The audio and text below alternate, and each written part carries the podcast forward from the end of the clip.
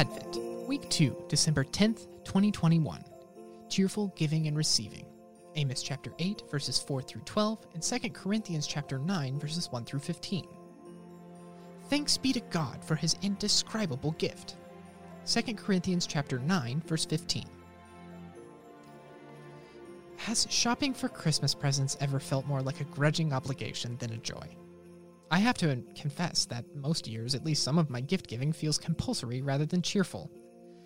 I admire my few brave, countercultural friends who refuse to participate in gift exchanges at Christmas. I wish I could follow their example of rejecting the idolatry of consumerism and commercialism that conscripts so many of us into buying material junk as a token of love. Yet I can hardly imagine opting out of the custom. This lesson from Amos reminds me that greed is a human tendency with serious consequences. Ideally, the practice of gift giving could be a rehearsal for generous sharing, the opposite of greed.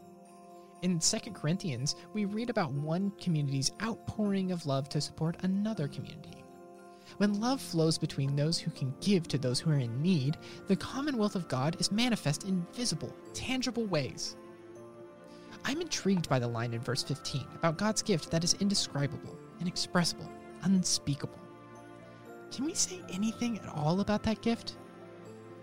Perhaps we come closest to experiencing that gift through the wonder and hope that stems from the miraculous power that can free us from greed.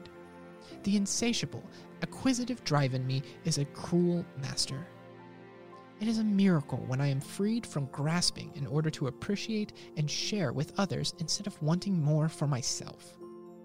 May your giving and receiving be filled with potent cheerfulness this Christmas.